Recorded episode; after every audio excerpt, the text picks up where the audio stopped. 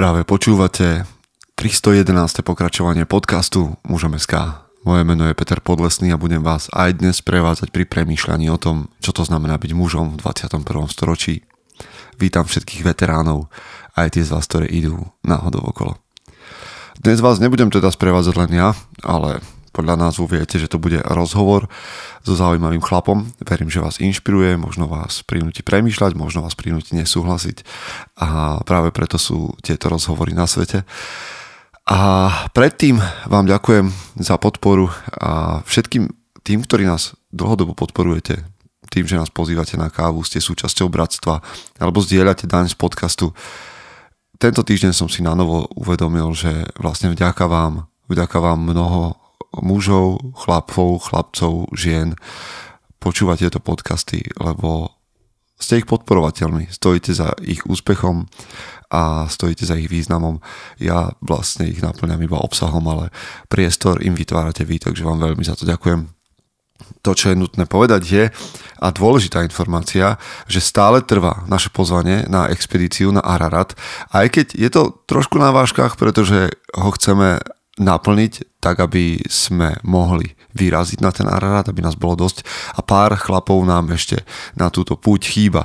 Takže ak ste to vy, ktorí doteraz váhate, tak sa bežte pozrieť na náš web www.mužom.sk a kliknite si tam na expedície, okrem iného tam nájdete Odiseu, ktorá sa chystá na jeseň. Takže na to nezabudnite a bežte sa pozrieť. Mimo toho, samozrejme, už potvrdzujeme chlapov, ktorí budú prednášať na konferencii tento rok a chystáme pre vás nové veci na konferu. Čiže samé dobré veci a vy, ktorí nám dávate priestor, vy, ktorí nás ceníte a my a zase naspäť dávame nejakú protihodnotu. Som veľmi rád ešte raz, že ste tu a baví ma to pre vás robiť. Takže zvučka a potom uvidíte, čo sa nám podarilo nahrať.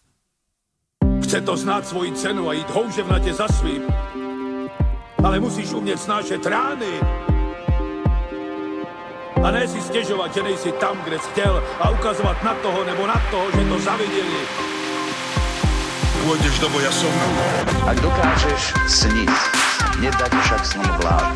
Práci, taše činy v životě se odrazí ve věčnosti. Kde je vôľa, tam je cesta.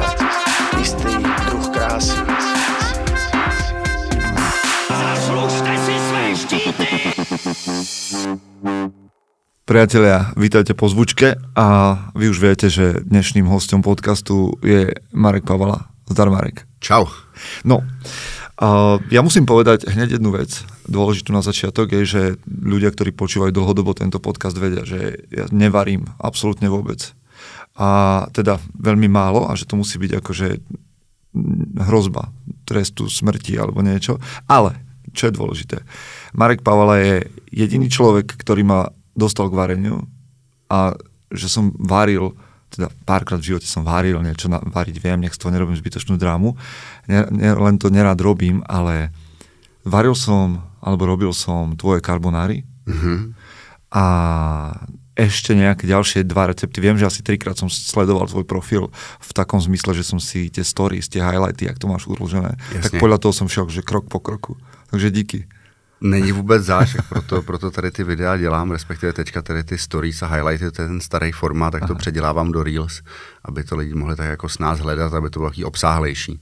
No, i, akože v zásade u nás v gyme, na východnom Slovensku v Košiciach v Davaj Makaj, a viac mužov reagovalo na to, že idem hovoriť s Marekom Pavalom. Hovorili, že OK, že tak to bude super a teda sa tešia na ten rozhovor. A chcem hovoriť s tebou o veľa veciach a vnímajú ťa ľudia ako šéf kuchára, ako človeka, ktorý stojí za fuegom a tak ďalej a tak ďalej. A my sme sa tesne pred rozhovorom bavili, že novinári a všetky tie rozhovory idú klasickým nejakým, nejakým vzorcom. A ja sa idem spýtať, kto je Marek Pavala podľa teba? Lebo to, čo ti priniesli za posledných 10 rokov médiá, nálepky, to, kto si, je asi zjavné, keď si ľudia prečítajú, ale ako sa vidíš ty sám. Takže chceš mi říct, že začínáš tou nejhorší možnou otázkou, Ale už to, bude len, už, to, už to bude len horšie. Už to bude len horšie. Hele, um, takhle, přesně když jsi říkal jako šéf kuchaře podobně, já vlastně vůbec nevím, za co se mám považovat, protože já jsem si tu cestu gastronomii prostě našel vyloženě podle sebe, protože ten konvenční způsob mě upřímně jako nevyhovoval. No ale teba nebavila fotografia? Že tě, že, lebo vím, že jsi to študoval. Já jsem studoval fotku, eh, ale ne, že mě nebavila, mě jako já furt fotím, natáčím se jako na Instagram a tak dále. Myslím, že Myslím, že to je tam vidět, to je že, jako, že, okay, to je že, nesporné. že, tam, přesně, že tam je trošku jako znát, že aspoň jako vidím rozdíl mezi světlem a tmou. ale, uh, ne, že by mě nebavila, ale já už přes tu fotku jsem se postupně jako dostal k jídlu, že vlastně témata toho, co jsem, co jsem fotil, tak se zaměřovali prostě na, na jídlo, hmm. na, na, na farmy zvířat a podobně tak uh, potom jsem vlastně zjistil, že mi to kvaření táhne mnohem víc, ale jak jsem o tom mluvil, tak vlastně ten klasický přístup k gastronomii, že prostě člověk začne pracovat v nějaké kuchyni, tam se jako od nízkých pozic postupně vypracovává, tak eh, ne, že bych ho nedělal, tady ten postup, ne, že bych se toho procesu neúčastnil, ale úplně mě jako nebavilo být 12-16 hodin zavřený pod umělým světlem v No, kuchyni. jasne, ty si prešiel a- x kuchyňami, aj dobrými a, a tak ďalej. Jasne, jasne. Ale no a na základě toho Takže na zá- vidia, že na zá- okay, si kuchár. Na základě toho vlastně jako už vůbec nevím, jestli teďka jako jsem kuchař jako takovej, nebo jestli jsem šéf kuchař, nebo jestli jsem podnikatel v gastronomii. Já jsem v podstatě jako kombinace všech tady těch věcí, protože uh, ne, nestojím od rána do večera u plotny, Aha. pokud jako nevařím doma, nenatáčím videa, což je vždycky práce jako na, na, den, na den dva. Uh, a když funguji na Fuegu, tak eh, tam prostě učím skupinu nějakých 30, 35 lidí, jak udělat čtyřchodový menu a opět to není, a ten kurz trvá třeba 4-5 hodin. Opět to není to, že člověk přijde ráno v 9 Aha. a celý den vaří. Takže já jsem taková jako kombinace No všeho, dobré, ale to je, toho to je možného. tvoja práca. Ale to je Marek Pavala. Tak eh, podstatě Alebo dobré, definuje tvoja moje, robota? Moje, moje práce je z obrovské části můj život, Aha. takže dojme tomu, že tady to je jedna část toho, okay. kdo, je, kdo je Marek Pavala. Z druhé části jsem uh, novopečený otec a to myslím absolutně definuje celý zbytek toho, co jsem, protože na nic to je, není to je, čas. jaké to je teraz? Koľko to uh, Matilda má? Matil, Matilda, Matilda má teďka téměř čtyři měsíce. no, nějaký to a- prešiel si a prvou skúškou, že keď chlap vie, že koľko rokov, mesiacov má jeho dieťa, to je fajn. jasně, já mám, mám to nabiflovaný samozřejmě. Takže toto je niečo úplne nové a už si sa s tým zžil. zžil. A je to úplně perfektní. Ještě my máme se Sárou nastavený takový jako model a velmi netradiční, protože teďka je vlastně přes zimu je klid od Fuega. To znamená, že já, to znamená, že já mám vlastně spoustu času přesně na, na Instagram, na jinou práci, na tvorbu videí a podobně a tím pádem mám i čas na to jako být doma s Matildou, reálně s ní trávit čas a zároveň se o obě dvě holky starat. Jakože opravdu já jsem teďka taková jako ženská v domácnosti uh, z velké části, že fakt jako vařím prostě, nebo snažím se vařit jako prvotřídní obědy, večeře, starat se o ně, uklízet, prostě se vším pomáhat. Samozřejmě si najdu časy jako na PlayStation, chodit do posilovny a podobně. Okay. Uh, kromě, kromě teda jako nějaký práce, ale ten režim je teďka takovejhle, no. Takže opravdu to teďka absolutně definuje, co jsem, mm-hmm. protože můj život není teď nic jiného. Samozřejmě to se změní, jakmile teďka, nevím, za měsíc začneme chystat Fuego a začneme prostě budovat uh, celou, celý ten kemp, celou stodolu, celý ten pozemek přestavovat a tak dále, tak už se to asi bude jako rozvíjet dál, no. No, spomenuli sme x veci. A Fuego Cartel, čo je podľa mňa absolútne brutálny názov. To mám pocit, že, že, že keby som išiel akože uh, variť s nejakou mafiou, tak to je akože Fuego Je, je to Cartel. výborný člověk, komunikuje s nějakým úřadem. A, ale to môžeš Cartel, vyhnúť telefón a povedať, že Fuego Cartel, No potrebujeme... jasně, jo, jo. to je v podstate také heslo, jak Peaky Blinders. Hej. Jo, máš. Fuego, máš Medellín kartel, máš Fuego kartel. OK. A za tebou sú dve knihy. Jedna sa práve volá, že Fuego Mhm. a druhá je teraz predo mnou. A čo chcem o nej povedať? Ja som si ju naozaj že prelistoval iba, lebo aj tým, že nevarím, tak som si povedal, že jedného dňa možno niečo otvorím. Ale čo ma zaujíma je to, čo vy, pánové a dámy, nemôžete vidieť, ale mali by ste, keď si kúpite tú knihu, je, že tá doska, alebo dosky, no, obal knihy je ilustrovaný a ja mám taký uh, zľahka pocit, že to necelkom sedí s klasickou kuchárskou knihou, čo je na jej obale. Vlastně, když se ptal na to, kdo je Marek Pavala, tak vlastně ono se stačí podívat na obálku té knížky, protože obálka té knížky je složená vlastně uh, ze všeho, co já mám rád. Aha. Ze všeho, co mě nějak vystihuje a je to prostě pohled na nějaký jako virtuální barák, jako když by člověk hrál Aha. Sims nebo nějakou, Tak. nebo nějaký prostě starý RPGčko z A pohledu ja tam, třetí ja tam osoby. vidím Sáru a Matildu. Ano, a, to, Okay. to, A je, teba? to je vlastně nakres, to kreslil můj kamarád Artyom a je to ještě vlastně kreslený v době, kdy Matilda nebyla. Takže Aha. tady si vlastně Matilda stvárnila poprvé. Matilda je tam skôr, ako sa narodila, a, ale sú tam aj postavy z Last of Us. Jo, jo, ano, ve sklepě máme klikry a bloutra. Je to tak. Tady Je mám, tu- máme tam slepičky naše. Je tu gečko? ano, tvoje? mám tam, mám tam auto, přesně A tak. Vidím tu nějaké strelné zbraně. Jo, zbraně, zbraně mám strašně rád. A máš zbrojak? Nemám, já se k ní ani hrozně dlouho chystám. Já to mám tak asi, podobně. Což asi přesně říká hodně lidí a má to tak hodně lidí. Už jsem aspoň se dostal do té fáze, že, uh, že jsem si stáhnul veškerý jako materiály, který je potřeba si nastudovat. Aha. Ale zjistil jsem jenom naprosto úžasnou věc tady na to téma. Ty nepotřebuješ zbroják, aby si mohl mít zbraně. Ale- naprosto legálně. Uh, protože já mám jednu, já mám takovou pažbu prostě od starý kulovnice OK. Kterou už když jsem byl malý kluk, tak prostě měl táta vystavenou a vždycky jsem ho přemlouval, aby ji nějak jako zrepasoval, zrekonstruoval, prostě nechal aspoň opravit do koukatelné podoby, aby tam prostě byla hlaveň, protože to vlastně bylo jenom to dřevo, co zbylo. Jsou na tom vidět nějaký zbytky rytin, je tam funkční spoušť, kování okay. a táta už je po smrti pár let a já jsem měl tu pažbu. A teď si říkám, jako já to musím dotáhnout. Takže jsem našel jednoho chlapíka, který se právě zabývá výrobou zbraní a repasováním starých zbraní. A přemluvil jsem ho, ať se mu do toho nechtělo, aby mi tady z té zbraně udělal aspoň jako funk, ne funkční, ale jako koukatelný, koukatelnou zbraň, okay. koukatelnou kulovnici. No a on mě vysvětlil, že je možný mít zbraně, které jsou teďka možná popletu přesně ty kategorie, jo, ale jestli je to uh, zbraň starší nějaký době, to prostě dejme tomu skutečná Winchesterovka, Okay. stará, tak ty ji můžeš mít, ty ji můžeš mít nahlášenou, můžeš ji mít funkční, ale nepotřebuješ na ní zbrojní pás.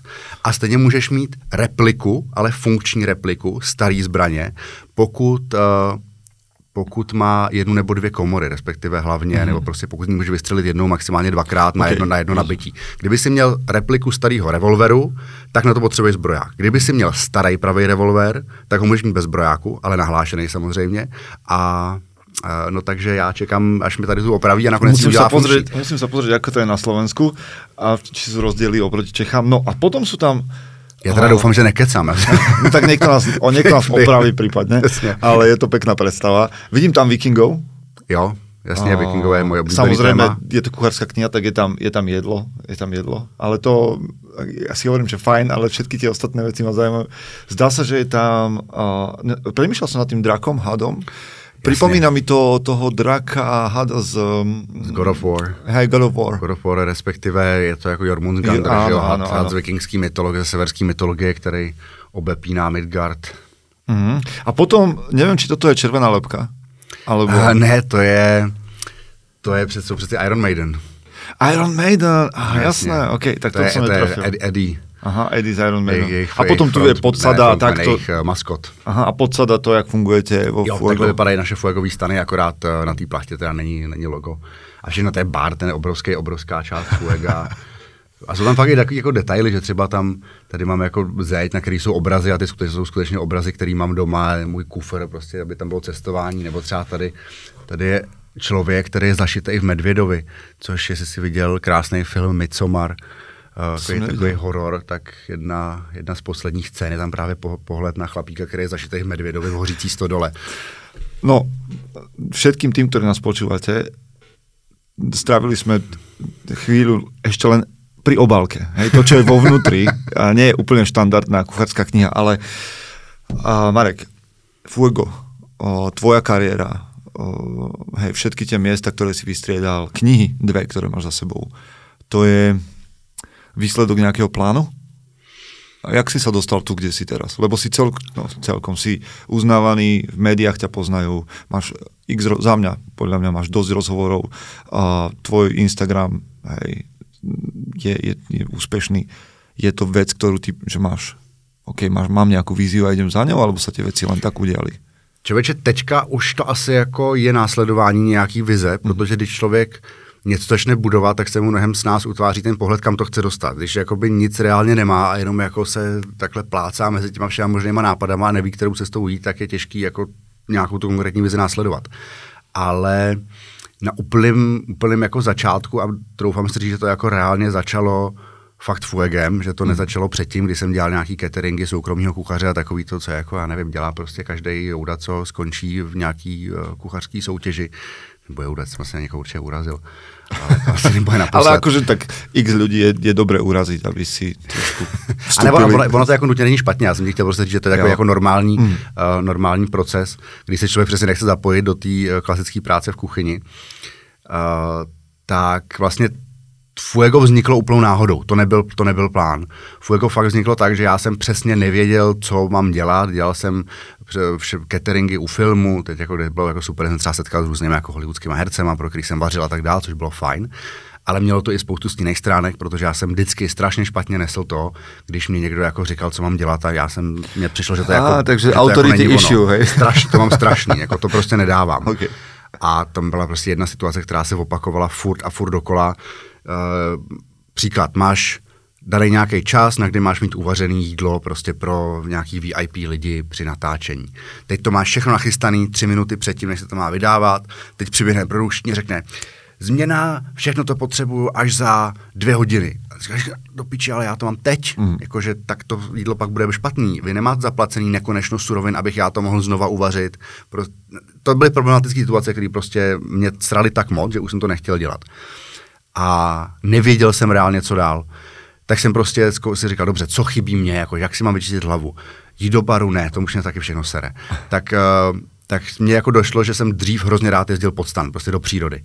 Tak jsem fakt horko těžko sebral a přemluvil pár svých kamarádů, který uh, ještě jsem musel nakoupit stany, aby jako, aby jako reálně prostě se mnou jeli. Já jsem za to jako upnul. Vždycky já si něco vám do hlavy, něco umanu, tak zatím prostě jdu. Takže jsem to celý zorganizoval, s těma kamarády jsme teda odjeli, našel jsem jeden hezký kemp a tam jsme prostě strávili noc, jelikož jsem uměl vařit, tak jsem nakoupil nějaký suroviny, no, jako, tak jako tam máme oheň, tak jsem na ohni půjde úplně normálně vařit.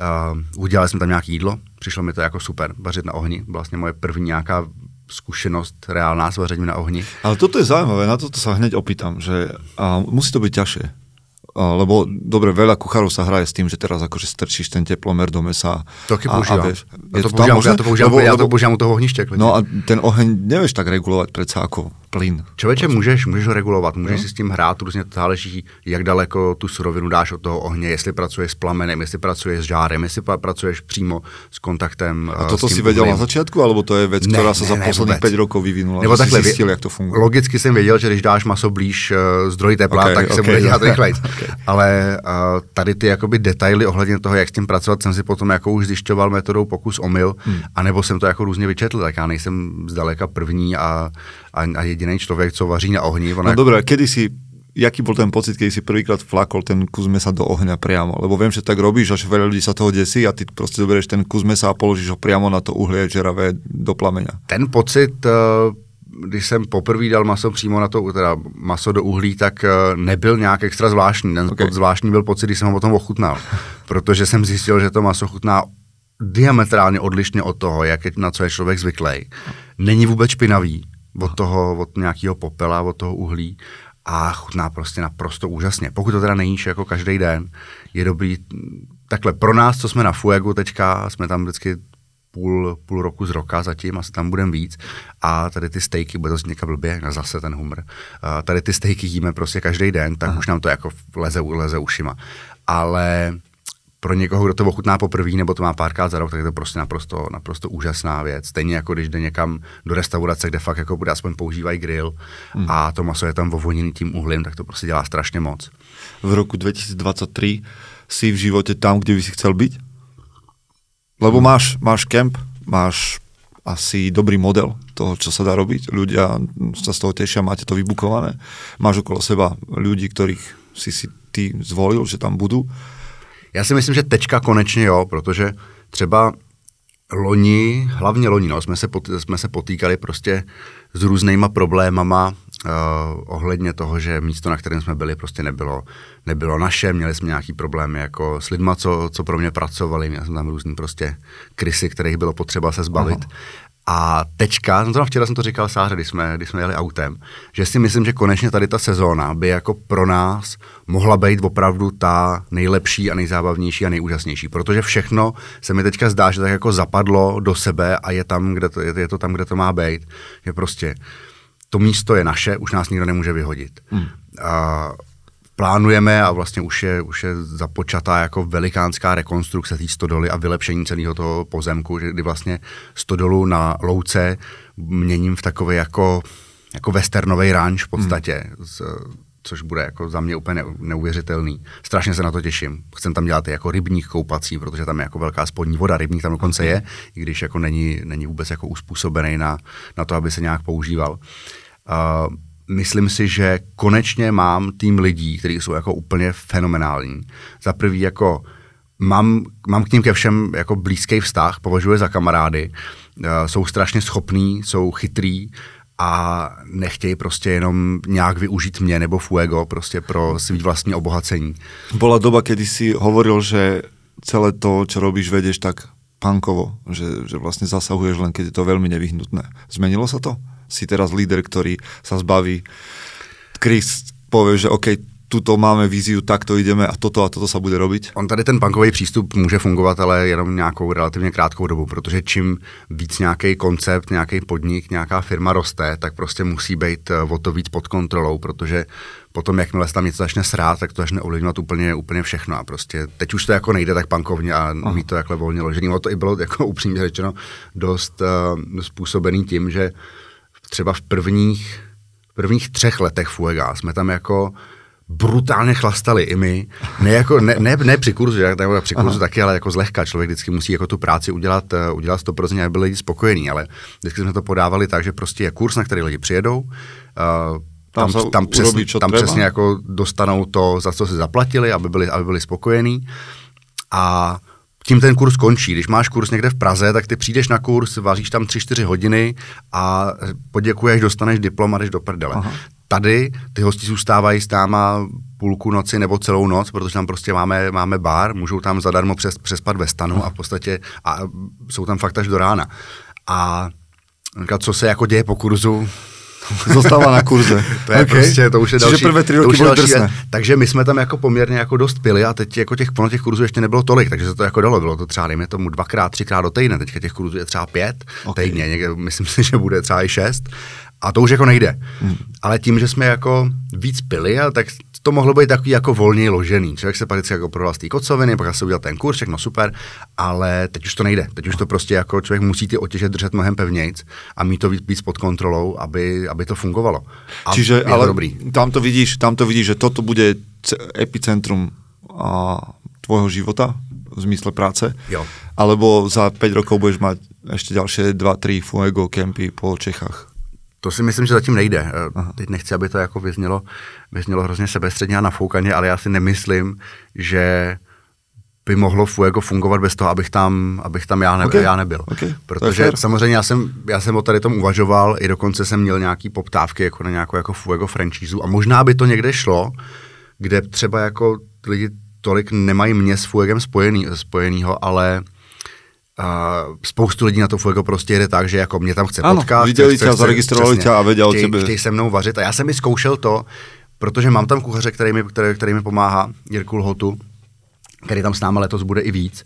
Bude vlastně ne, ne na každém, ale jako na, bude na hodně kurzech a bude třeba, on třeba udělá jako dva chody, já udělám dva, nebo někdy se prostřídáme, někdy on udělá tři, někdy jeden a budeme to jako různě střídat a já tam s těma lidma ale jsem celou dobu, já nikam neodjíždím.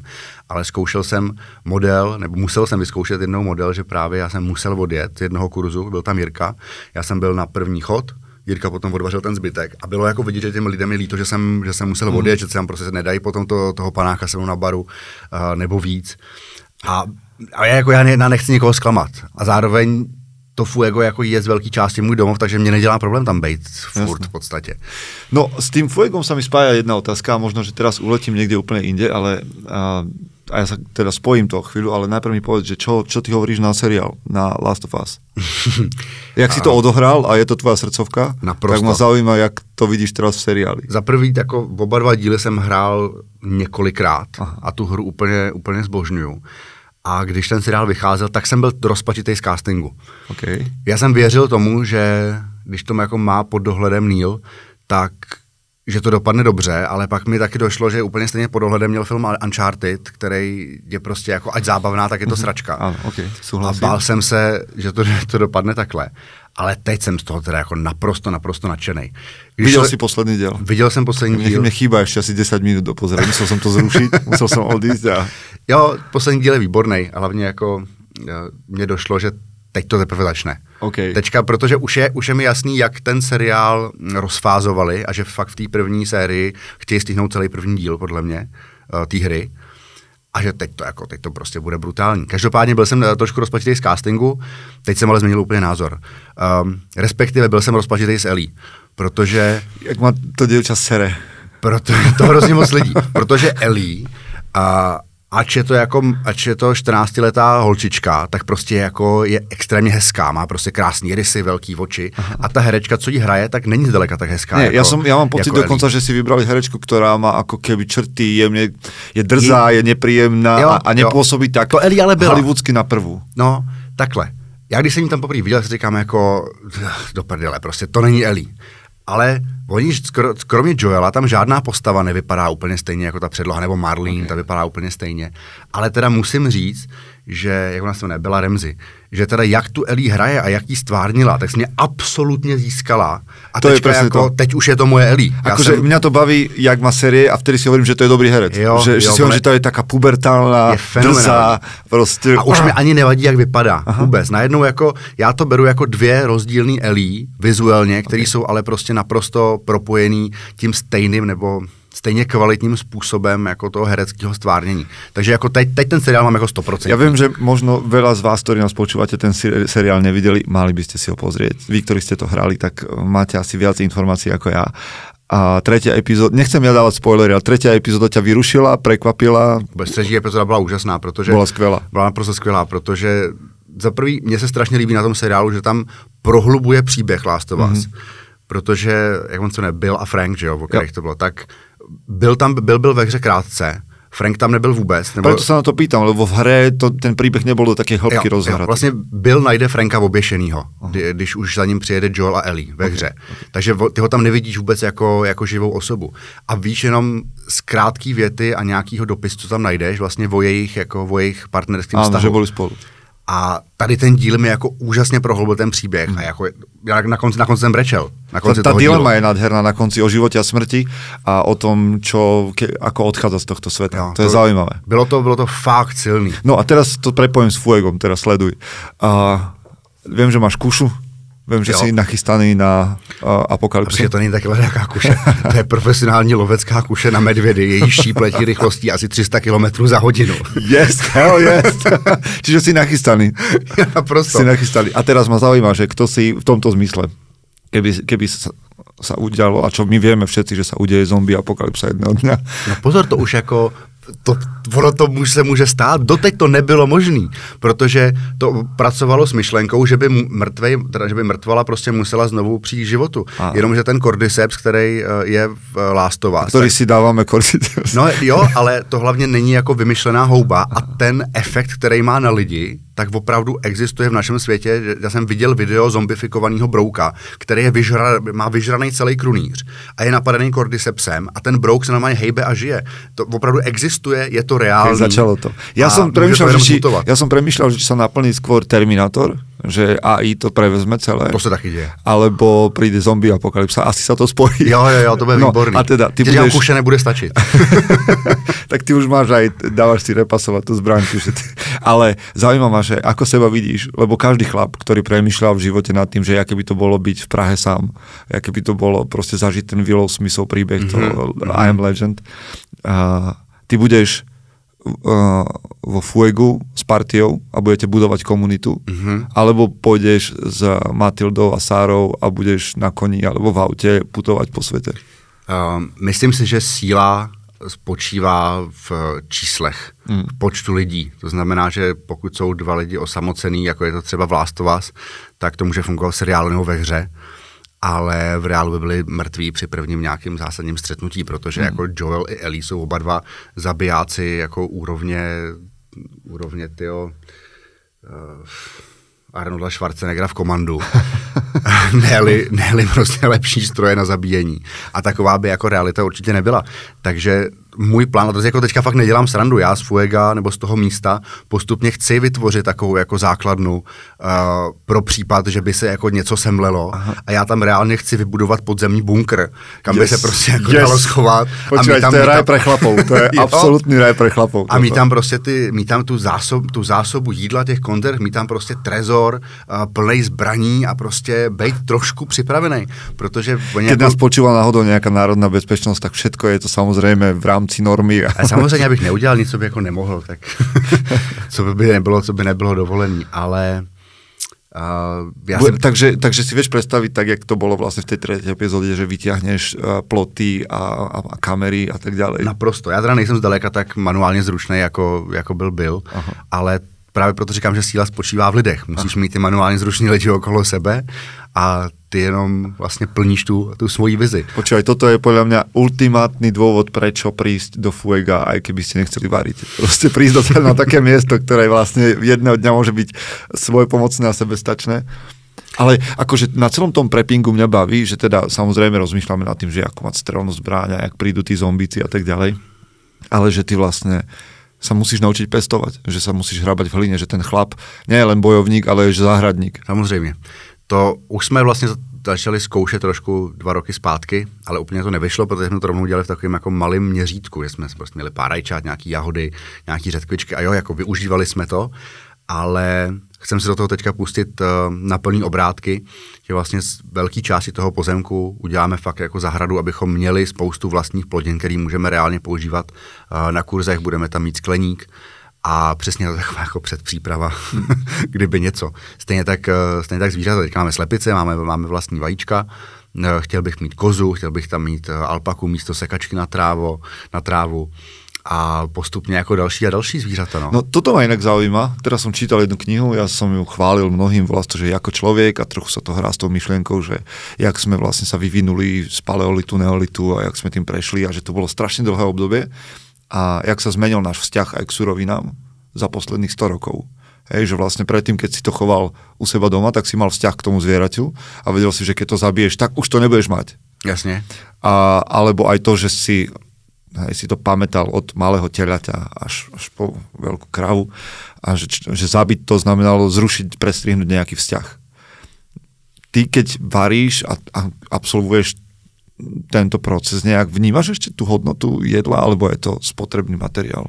Tak já si myslím, že mám k té surovině poměrně blízko, nebo jako, že si od, od začátku uvědomuju uh, ten správný přístup, takzvaný nose to tail eating, což vlastně začal ten, uh, jak se jmenuje, nebo sprofanoval to po světě, uh, Fergus Henderson, mm-hmm. uh, anglický šéf kuchař, má jednu myšlinskou hvězdu v restauraci St. John, tuším, a tak to je jako velký právě propagátor tady toho způsobu uh, zacházení se zvířetem, že prostě když ho, když ho máš zabít, tak ho sežer celý. To znamená, že on tu myšelinskou hvězdu získal za, použi- za to, že používá um, vnitřnosti a vlastně jako části, které spoustu jiných restaurací nepoužívá, nebo třeba dokonce uh, vyhazují vyhazují tady ty suroviny lidi doma. Ale mě bavilo aj tvoje rozbúranie kuraťa minule. Mm, tak to je, to, jako, to je takový jako, wow, že to je jiný koncept úplně. To je takový jako nej, nejpřijatelnější způsob, jak tady tu myšlenku dostat k běžnému člověku. Já jsem fakt zjistil, že čím složitější téma s lidma zkouším na Instagramu rozebírat nebo jim ukazovat, tak to má jako menší úspěch. Mm. Že jako největší úspěch přesně má, jak rozbourat kuře, protože tam je ta informace. Nekupujte si uh, už rozbouraný samostatný prsa v obchodu, v obchodě, protože jsou mnohonásobně dražší, než když si koupíte to kouře samý, během prostě, i když to někdo neumí, tak dobře, jak to bude trvat pět minut to kouře rozbourat, nebude to trvat minutu 20 vteřin. Mm-hmm. Ale za těch pět minut to rozbouráš a máš mnohem víc masa, máš, eh, máš skelet na vývar a ještě si jakoby udělal nějakou práci a k tomu masu si trošku jako právě nebo k té surovině si trošku získal vztah. To znamená, že když si to prso koupíš, tak to máš to prso. Když ho potom nedojíš, tak ten zbytek vyhodíš, je ti to úplně jedno. Když už to prso získáš z toho celého kuřete, tak už tam trošku ten vztah, už tam jako něco tam, něco tam buduješ. To moje práce nějaká. A potom to nechceš vyhodit, protože ty si vlastně zharvestoval ty, mm. ty jednotlivé části toho zvířete. No. Super. A k tomuto mi tomuto by prišlo, že teda keď si spomenul ten tvoj Instagram, ja vlastne, a, a podľa mňa je x takýchto chlapov ako ja, ktorí tak pasívne to sledujú, že majú dobrý pocit z tej tvojej roboty, jak to ty robíš a jak to vyzerá skvele. Ale tvoj Instagram nie je len to, že tam varíš. Ty tam, a toto je podľa mňa niečo veľmi, niekedy si kladiem otázku, či neriskuješ na Instagrame. Či neriskuješ svoj biznis, lebo ty si tam nekladeš seritku pred ústa a hovoríš o tom, že ťa série, že svet je pomaly na hlavu, že občas tam spomenie taká téma, a to si hovorím, že už ideš v Čechách veľmi po hrane, keď pustíš, bez toho, že by si to nejak komentoval, klip Jordana Petersona, mm-hmm. potom niekde povieš o tom, že uh, nie všetko v médiách ten narratív musí byť na prvú pravdivý. Jasne. A pritom ťa nevnímam ako človeka, ktorý bol nejaký konšpirátor a proste, že no, by to, si... to ja trošku sem, ale... No OK. OK. Čiže jak to tam máš vlastne? Čo ťa serie na, Ale na tak- tejto dobe? Čo je tu na hlavu vlastne? A teraz Tak to já, začne. já se ještě jako vy- vyjádřím k tomu, jestli jako riskuju nebo neriskuju. A samozřejmě riskuju, protože já mám tam nějakých teďka skoro 87 tisíc lidí na Instagramu a samozřejmě dřív, když těch lidí bylo míň, tak třeba byli trošku jako prosetý. Víš, že tam byli lidi, kteří třeba jako sdílejí moje názory a nebyl takovej risk. Věděli, jo. za kým jdou. Jo, jo, přesně tak. A teďka, nebo poslední dobou, jakoby ty čísla rostou uh, mnohem rychleji, takže lidi jako vlastně moc neví, jako kdo jsem, reálně.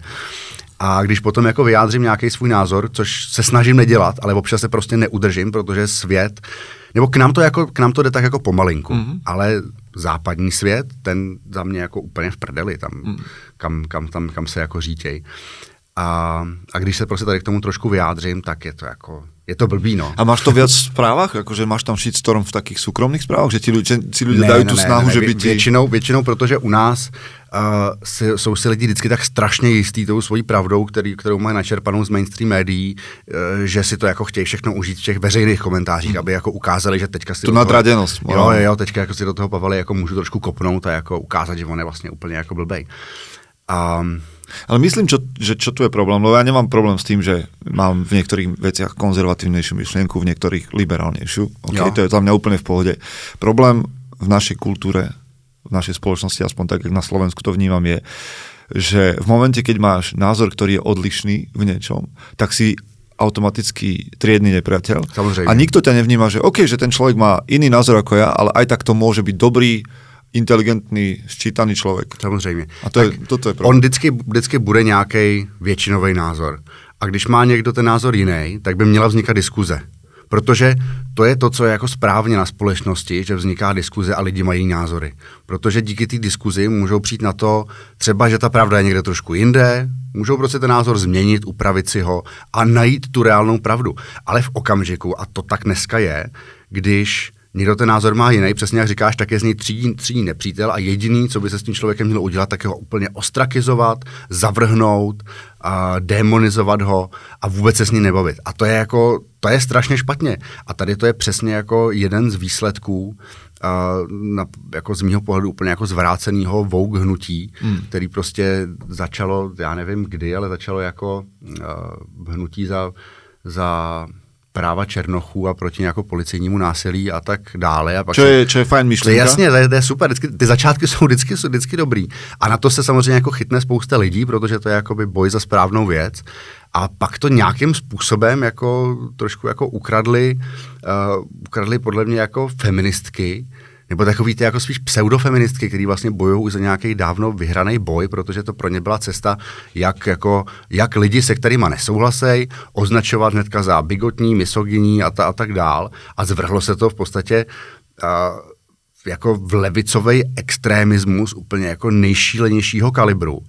A teď jako, už je tečka už vidíš, ty se o tom už podle mě může mluvit bez toho, aby člověk moc riskoval, protože řeknu ti výsledky Vogue hnutí, který jsou teďka, teď, když telefon, tak je najdu během tří vteřin.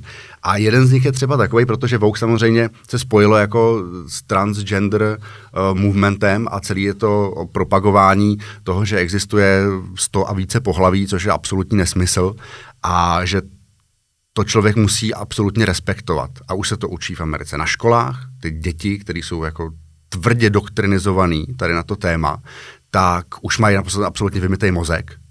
A myslej si opravdu, že existuje to pohlaví a každý, kdo s tím nesouhlasí, tak je jako bigotní, nesnášenlivý sráč, se kterým prostě si člověk, se člověk už nemá dál bavit. A když si teďka vemeš telefon do ruky a napíšeš tam, jsem zkoušel uh, včera zrovna, napíšeš who can menstruate, kdo může, kdo menstruuje, tak ti vyběhne, počkej, to jako fakt stojí za to, to přečíst. A tady to je výsledek vouknutí. Jo? Co, co, ti Google, co ti Google nabídne jako první odpověď? Kdo může menstruovat? On tady není signál, kurva. Aha. Ale počkej.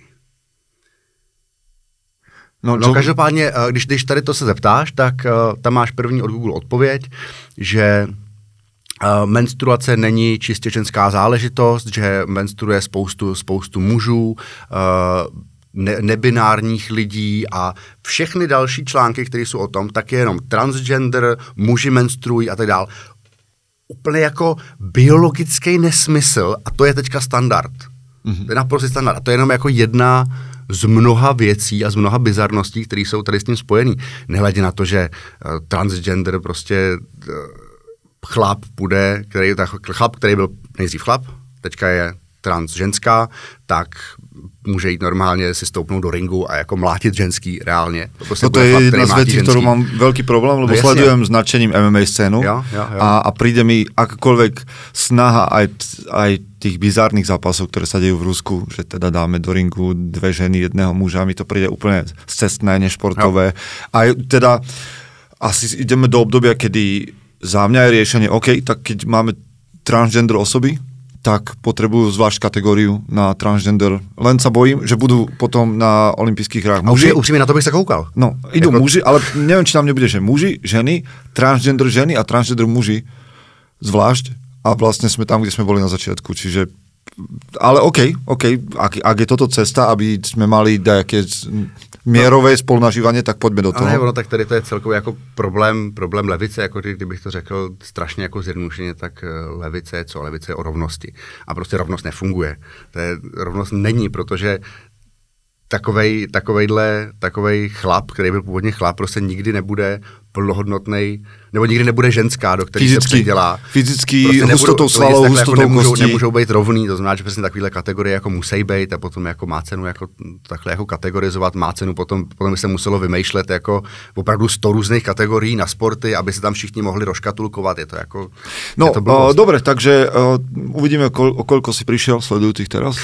Možno 5 tisíc. Takhle, podle, podle mě o nikoho, protože každý, každý si fakt může vzít, ten, může vzít ten počítač nebo telefon a zadat si tam tady tu otázku a každý si může přečíst to, o čem jsem Ale hlavne, hlavne za mňa je to presne o tom, že prečo by tento tvoj názor, s ktorým niekto, kto nás počúva teraz nesouhlasí, mal byť diskreditujúci celý tvůj život. Přesně. A hlavně, upřímně řečeno, uh, tady to ani není o tom, že bych jako říkal nějaký můj názor. Já jenom mluvím o tom, co pozoruju ve světě, že se děje. To já jsem si teďka nevymyslel, to, to, o čem mluvím. To je prostě jenom objektivní pozorování reality, která se děje a bohužel nějaký lidi tu realitu vůbec nevnímají objektivně. No. OK. No, sú ešte otázky, ktoré by som ti rád dal, tak poďme ešte takú 10 Jasne. minútovku, ktorú sa pýtam eh, všetkých chlapov. A existuje kniha alebo film, ktorú by si, ktorý by si povedal, že a, potrebujú ľudia vidieť, lebo tebe to niečo spôsobilo v živote? Um, jestli existuje film, který podle mě lidi potřebují vidět. No, takhle. Ne, neuvažoval jsem nad tím tady tím způsobem, ale řeknu ti spíš, jaký je můj nejoblíbenější film, Okay. protože to je vlastně podobná, podobná otázka. A je to Až na krev, neboli There Will Be Blood, hraje tam Daniel Day-Lewis, Okay. toho to vlastně jako, jak to říct, to není ropnej, no jako ropnýho, ropnýho magnáta. Uh, takže je to jako těžce pomalej, svým způsobem jako temnej, depresivní film, ale mně přijde tak jako neskutečně zábavný a neuvěřitelně zahraný, že si myslím, že to jako obohatí, obohatí každýho, kdo se na něj podívá. A zvlášť v tom srovnání s filmama, jaký se třeba dělají uh, dělají poslední dobou, nebo tady to podle mě začalo jako avatarem, kdy lidi mm. začali adorovat filmy, které nemají žádnou, žádnou jako příběhovou kvalitu a které jsou založené jenom na extrémní vizuální stránce. Zase extrémně nefungují. Stejně, jak, stejně jako ty extrémní levice. Extrémní vizuální stránka, že všechno tam svítí, bliká a není tam žádný příběh, za mě je prostě blbej film a přitom hmm. Avatar je, jako když se podíváš na ČSFD, tak uh, tam prostě bude mít, já nevím, hodnocení přes, přes 90%, že je to úžasný film. Musím pozrieť na to There Will Be Blood. Jo, jo, to je fakt, to je fakt naprosto úžasný film. A tady to je opak. On je vizuálně taky nádherný, ale nic tam nesvítí, nic tam nebliká. Všechno je tam prostě takový jako temný, všechno je tam takový surový, podobně jako to Last of Us. No. A ten příběh je zase jako ohromně, ohromně silný. Mě baví příběhy. Uh-huh. Prostě dobrý, silný příběhy, to je podle mě to, co by měl člověk vyhledávat a Preto ne, som, ne tu jako preto, povrchní akože stránku. viem, že ďalšia téma, o ktorú by sme sa bavili ďalšiu polhodinu je, že by som otvoril mytológiu a to Mhm. všetko, lebo viem, že to je tvoja jedna z obľúbených vecí, takisto ako moja. Ale idem ďalej, pýtam sa uh, chlapov aj to, že za posledné tri mesiace si si kúpil niečo, s čím si spokojný? Že si povedal, že toto bola dobrá investícia? Člověč, zapojený. Hrozně teďka, jak mám, jak mám Matildu, Aha. Tak mi čas běží úplně jako tak strašně jinak, že vlastně vůbec nevím, co jsou poslední tři měsíce. Ale no vzhledem k tomu takhle, jo, koupil.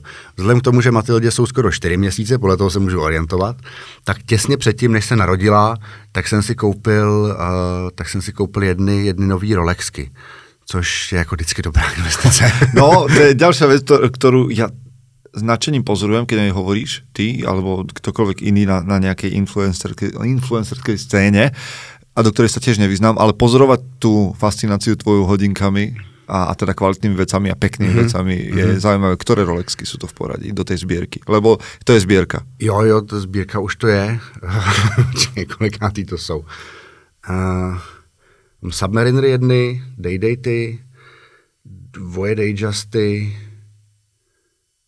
no, takže asi čtvrtý Rolex si myslím, Okay, řekl bych. Jestli, A to je na nosenie, hej, nie, že to máš ne, to je, na, to je na nošení, to je na nošení. Já prostě všechny hodinky, co máme, když jsou třeba uh, APčka, tak prostě je nosím, máme podrápaný, máme, máme na fuegu, s nimi prostě běhám okolo ohně. A je jako jedno, že za kolik to jsou hodinky, prostě jsou na nošení. OK, takže člověk super. musí nosit. Super. A považuješ toto za takúže investíciu, alebo čo považuješ za svoju najcenejšiu To, investíciu? to jsou investice. To jako reál, reálně jsou brutálně, brutálně cený investice, protože pokud člověk není blázen, a já se v tom trhu se jako relativně vyznám, co se hodinek týče. A pokud člověk není blázen a nekupuje ty hodiny, které jsou strašně vyhypované a tím pádem se na sekundárním trhu prodávají za několikonásobně vyšší cenu, než je jejich uh, skutečný retail, tak na tom opravdu jako může vydělat. Ale průser je ten, že si musí na to počkat pár let, hmm. zapíšeš se na nějaký hodinky a počkáš si pár let, pokud tě vůbec zapíšou na, ten, na tu čekací listinu. Někde tě vůbec nezapíšou, třeba teď, když půjdeš do, do Odema z Piqué, tak už tě nezapíšou na, hmm. na role OK, já jsem měl kliku. Uh, a když je teda koupíš za ten retail, tak v ten moment, co je koupíš a vyjdeš z toho obchodu, tak mají prostě hodnotu o x tisíc mm. vyšší. Což jako ty by si mohl hnedka jí prodat. Samozřejmě, když na to potom přijde ten obchod, tak tě škrtnou už Toto je inak žádný zaujímavé, neprodej. že ty keď pre, pre, predáš hodinky, ktoré si kúpil z obchodu, tak ti už nepredajú Tak ďalšie. už neprodají další, přesně tak. Takhle, já si myslím, že ty je můžeš prodat, jsou to tvoje hodinky, Mhm. mm-hmm. ale a oni tě neškrtnou, pokud je podle mě prodáš za nějakou jako, pokud je prodáš za dva roky, tak přeci jako už, nevím to, netvrdím to, Mhm. ne, nebavil jsem se s nimi o tom, ale myslím si, že pokud je prodáš za pár let, s tím, že se jako nosil a prostě už tě třeba nebaví, prodáš je, vyděláš na tom a koupíš si jiný, tak je to za mě jako legit. Mhm. Mm-hmm. Ale hrozně moc lidí dělá prostě to, že si je že si je koupí a ně nevybalí a rovnou je prostě prodej s tím Ok. okay. ziskem. Dělají to jenom kvůli tomu zisku. Ok. Není tam žádný jako Vzťah k tým hodinkám. žádný vztah k těm hodinkám, přesně tak, což je Ty špatně. investuješ nejakým spôsobom aj do seba? Vnímaš to? Alebo si spokojný tak, jak si? Uh, rozhodně nejsem a rozhodně investuju do sebe. Jo, to je vlastně docela dobrá odpověď na to, co se ptal, protože hrozně jako se snažím přest, představovat a měnit, jak vypadá náš byt. Aha. A teďka jsem vlastně anektoval celý obývák, kdy jeho polovina, kde byla kancelář, tak kancelář jsem odstranil, tu jsem vlastně Aha. spojil jako s kuchyní, na jsem měl takový obývací, obývací kuchyň a celá polovina obýváku bude domácí gym. OK. Jo, teď jsem si prostě od, od ATX jsem si uh, našel kompletní jako vybavení, klec, opravdu jako kompletní vybavení. OK.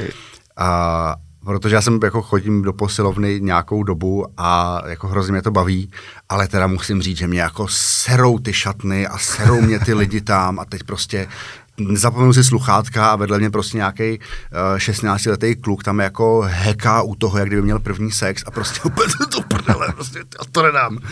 A pak jdu do šatny a tam zase prostě nějaký jako starý týpek se tam takhle s nohou na lavice prostě jako vystavuje spocený smradlavej.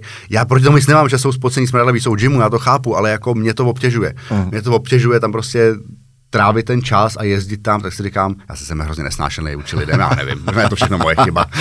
tak len, aby tvoj gym domácí neskončil jak e, šatna, víš, že si tam budeš vešať vlastně. Ne, to už, jsem, to, už jsem, to už jsem jako zkoušel. Takže jsem si jako pořídil část toho, část třeba vybavení a tak už to jako takhle někdy skončilo, ale teď jsem v tom jako zapálený v opravdu delší dobu. Já třeba když, já jsem, nevím, zhubnul opravdu nějaké třeba jako 12 kilo uh, od doby, co jsme na tom Fuegu jako hodně pili, kdy jsem jako trošku jako začal víc jako nějak pomalu cvičit a líp jíst a tak dále. A jako už to trvá nějakou dobu, že z toho už nemůžu couvnout. A hlavně mi bude 630 a jako teď vím, že zvedat to závaží je absolutní jako nutnost Aha, pro to, abych, to je, abych to jako je fungoval a byl tady dlouho. A prostě pokud to dělat nebudu, tak nejen, že budu slabý, hnusný a neschopný, ale ještě brzo umřu. Takže, takže to jako to není volba, to je prostě absolutní nutnost. Hej, my jsme přišli na to v gyme, asi předvčerom jsme se bavili s jedním klientom, že radšej umřeme zdravý a silný. No jasně. takže, no, e, poďme, ešte, ešte sa chcem opýtať dve, tri, štyri veci. Tak poďme na to rýchlo. Čo, sú, čo je najväčší mýtus, ktorý ľudia vnímajú okolo gastra? a dookola ti to bijú o hlavu a ty víš, že to tak nie je. Mm, že to je složitý. Že, že zvaření zbytečně dělají raketovou vědu a je to samozřejmě způsobený vysokou gastronomí, která jako je do jistý míry úžasná, ale na druhou stranu trošku lidi jako odrazuje od uh, kvalitního vaření, protože já rád vařím jednoduché věci, založení na kvalitních surovinách a to upřímně řečeno může dělat každý. Takže největší mýtus je, že vaření je prostě složitý. Čo má robiť, čo má robiť 18-ročný chlapec, který skončí učňák, kuchara a chce to um, robiť dobre? Najít si co nejlepší restauraci, a přihlásit se tam na nějakou, aspoň na nějakou stáž při nějaký brigádě, pokud by ho nechtěli vzít rovnou na pozici kuchaře a prostě učit se od lidí, co pracují prostě v kvalitních restauracích. Samozřejmě je to asi jako těžší mimo, mimo velký města, ale tak se prostě mám přestěhovat do velkého města. No. Mám pocit, že ty někdy, když zháňaš lidi, tak přesně to jdeš takým konceptem, že si přijdu k tebe na stáž a učí se. U mě to taky funguje, přesně tak, že jako třeba teďka budeme zase schánět nový stážisty a kdokoliv, opravdu jako kdokoliv, kdo chce, kdo má zájem, tak může prostě přijet na stáž, což znamená, když se kem chystá, že se vůbec nedostane k vaření nejdřív, že, prostě, že bude muklovat. Přesně prostě. tak, bude prostě dělat vše možné činnosti, které tam jsou. Když už potom běžejí běžej kurzy, tak stážisti zase pomáhají s tím, co je potřeba, jako mejou nádobí, Uh, někdy pomáhají v kuchyni při nějakých přípravách, někdy pomáhají u vohnišť, někdy pomáhají na baru, ale z těch stážistů se potom, a stáži, stážisti tam jsou zadarmo, jsou tam za stravu, jsou tam za alkohol, když, jim, uh, když jsou plnoletí a jsou tam za nějaký nocleh a za, za prostě za zkušenost. Ale z nich se potom rekrutují brigádníci, brigádníci hmm. už uh, mají nějaký peníze, no a z brigádníků se potom rekrutují už normální jako členi FUEGA, který si tam jako vydělají jako fakt slušní peníze. A to opravdu, a to můžou být, uh, to můžou být lidi, kteří v životě nedělali v gastronomii. Když prostě jsou šikovní, když mají zápal, když se jako naučí to, co potřebujeme, aby uměli, tak jako jim nic nestojí v cestě. Podle mě jako dneska, dneska se chytit, když člověk má zájem a když má ten drive, když je prostě trošku jako, když si zatím jde, tak to není žádný problém. Prostě člověk musí chtít, člověk nesmí být línej, člověk nesmí sedět na prdeli a jenom čekat, že mu něco spadne do klína. Prostě musí zatím mít, musíš pro to pracovat a pak toho dosáhneš. Čo robíš, keď je toho veľmi veľa už? Lebo si, viem si predstaviť, že keď si vydával knihu, alebo keď je naozaj, že 5-6 kurzov v týždni, že někdy to má, toho musíš mít. Řeknu si, že nemůže být sračka, že toho vždycky může být ještě víc. okay. že plán je, že toho bude ještě víc a, a zabereš víc. Přesně, jako, že když zpětně vzpomínám na momenty, kdy jsem si říkal, jako, že toho mám všeho nad hlavu a že to je moc a byl, byl věcí byl jako zlomek toho, co jich bude třeba tady tu sezónu nebo hmm. co jich bylo Loinsku, tak prostě říkám, člověk nesmí brečet, musí zatnout zuby a snažit se. Takže jdeš bomby pol rok a potom druhý pol rok. No, ten druhý půl rok vlastně jako taky, akorát v úplně jako jiným, jiným slova smyslu. No, ono jako teďka dva roky předtím jsem vždycky psal, nebo víc vlastně let jsem psal uh, ty knížky. Uh, do toho teďka, když je jako Matilda, tak já si říkám, že vlastně kdybych někomu vyprávěl, co dělám teďka během dne, tak si řekne, ten člověk dělá úplný hovno. Hmm. Ale já nestihnu ani to hovno, který potřebuji dělat. Protože ono jako natáčet ty videa uh, na Instagram a jako se stříhat, já to všechno dělám v telefonu, protože to vlastně neumím v počítači, tak to jako reálně natočit jedno video je jako práce na, na jeden den celý. Teď do toho musíš jako jíst, teď chceš jít cvičit, teď se staráš o tu malou, teď do toho máš, uh, máš třeba jako nějaký, nějaký jiný práce, ať to jsou jako spolupráce, že ty videa někdo platí, ať je to nějaký jako catering uh, někde třeba bokem. Teď zároveň už tento fuego řešíš od počítače celý rok, hmm. protože lidi celý rok poptávají akce, vlastně sezóna už se jako teďka plní a plní se už od konce toho, co přestala ta, ta loňská, i když tady to má hlavně na starosti Sára, ale ta je teďka na mateřský, takže zase jakoby tam v tom nějak jako kooperujem. A říkám, ty vole, a teď jako já nechodím do práce na, jako, na 8 hodin. Lebo jako člověk. druhá polovica roka znie minimálně tak, jako ta prvá polovica. No, jasně. Že, že si v kuse v něčom. Jako, a přitom tady to je jako by to nic, to je ten odpočinek. Teď nemáme ani čas jako nikam odjet, nebo ani vlastně nemůžeme, když je Matilda ještě takhle malá, no, ale jako mě to baví, je to, je to dobrý, já si vůbec to ne, ne, neříkám jako, že bych si stěžoval, je to super. Posledná vec, ktorú sa chcem opýtať v podcaste, a tu, to končím väčšinu podcastov, je, že keď, keby som ti povedal, že kto je chlap na správnom mieste podľa teba? tak, Ale alebo čo to znamená byť mužom na správnom mieste? um, mám na to úplně výbornou odpověď. Víš, co znamená triple C? Mm. Triple C, Christian Cowboy Conservative. OK, OK, OK. To, to mi přijde, že jako nejvíc vystihuje to, co je chlap na správném místě, nebo spíš, jaký chlapy jsou teďka potřeba. Ale podle mě jako, Povedať v Čechách, že Christian je zvláštne. mm, jako proč, tak tady jako jsou, jsou věřící tady a já mám pocit, že Ale ty sám nie si kresťan. já nejsem křesťan, ale věřící jsem. Um, já mám pocit, že když jsme mluvili vlastně o určitých jako biologických zvrácenostech, uh, který se propagují ve světě, tak mně tady to jako upřímně řečeno přijde jako jako ďáblova práce, prostě jak Sodoma Gomora. A na té druhé straně, když bych to jako vztáhnul jako na víru a tady na ty věci, máš, eh, máš jako ten konzervativnější přístup a máš prostě nějakou jako víru prostě v tradiční hodnoty Boha a podobně. Hmm. A to je jako to, co je trošku potřeba na to, aby se vykompenzovalo to jako šílenství, který se děje a potom to ve finále z toho třeba jako vznikne nějaký jako nějaký schudnej, uh, schudnej průsečík prostě obojího, protože na druhou stranu ty extrémy jako nikdy moc nefungují, protože extrémy jsou prostě špatně, no. Hmm. Takže nějaká jako střední cesta, uh, která třeba z toho jako ve finále vzejde, bude dobře, ale proto, aby ta střední cesta mohla vzejít, tak musí být lidi, kteří jako trošičku budou oponovat mm-hmm. těm jako z, míst, z mýho pohledu špatnostem, který se ve světě dějou. No. Ale ač jako Christian Cowboy Conservative je trošku jako řečeno uh, s nadsázkou samozřejmě. Podle mě spíš jsou potřeba, potřeba chlapy, který který se nebudou bát toho, že chlapy jsou, protože dneska, když se chlap jako chlap projevuje, když jako uh, je cílevědomý, když chce být silný, tak je hnedka jako za to označovaný, za, kvůli tomu označovaný za to za toxického a naopak jsou propagovaný chlapy, který jako neustále jenom se utápí v nějakých právě svých jako pocitech, jsou, uh, furt čekají, že jim věci spadnou do klína, nic moc se jim jako nechce, uh, chodí k terapeutovi a neříkám, že to je nutně špatně, ale je prostě jako spousta věcí, které nejsou jakoby klasický. Podle mě, když je chlap jako silný, jde si za svým, um, tak, tak to prostě bude fungovat. A to jsou chlapy, kteří jakoby dělají dělaj svět takovej, jaký byl dřív a svět, který, jako, který funguje. Protože pokud všichni, pokud všichni budou vouk, tak se všechno rozpadne. Tak prostě najednou jako nikdo nebude pracovat v těch elektrárnách, nikdo nebude uh, dělat na stavbách, nik, prostě všechno se rozpadne. Kde ťa ľudia môžu kontaktovať, kde ťa môžu vidieť, čo chystáš najbližšie, jak sa dostanú do, do Fuego Campu? Um, máme normálně internetové stránky www.camfuego.cz, psáno camfuego.cz, kde se každý může přihlásit na kurz, který tam jsou vypsaný. Je ich tam niekoľko? Je jich tam, je jich tam několik, přesně tak, s různým, s různým meny. Stejně tak tam je možný si objednat nějakou jako soukromou akci, když by třeba někdo chtěl. A nebo samozřejmě jako všemožné otázky, myslím, zodpovědně jako zpracovávám i na, na, na mém Instagramu, kam mi prostě píše spousta lidí. OK. Marek, ďakujem ti za tvoj čas, lebo viem, že odtiaľ to bežíš zase niekde ďalej, takže som veľmi rád, že sa nám to podarilo a díky za tvoje myšlienky. Já děkuji za pozvání a doufám, že jsem se nepohoršil hrozně moc lidí. Majte sa, priatelia. Ahoj. Chce to znát svoji cenu a jít houževnatě za svým. Ale musíš umět snášet rány. A ne si stěžovat, že nejsi tam, kde jsi chtěl a ukazovat na toho nebo na toho, že to zaviděli pôjdeš do boja so mnou. Ak dokážeš snít, nedať však snom vlád.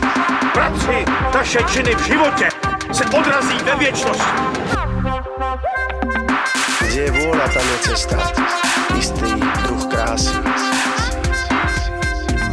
Zaslužte si své štíty!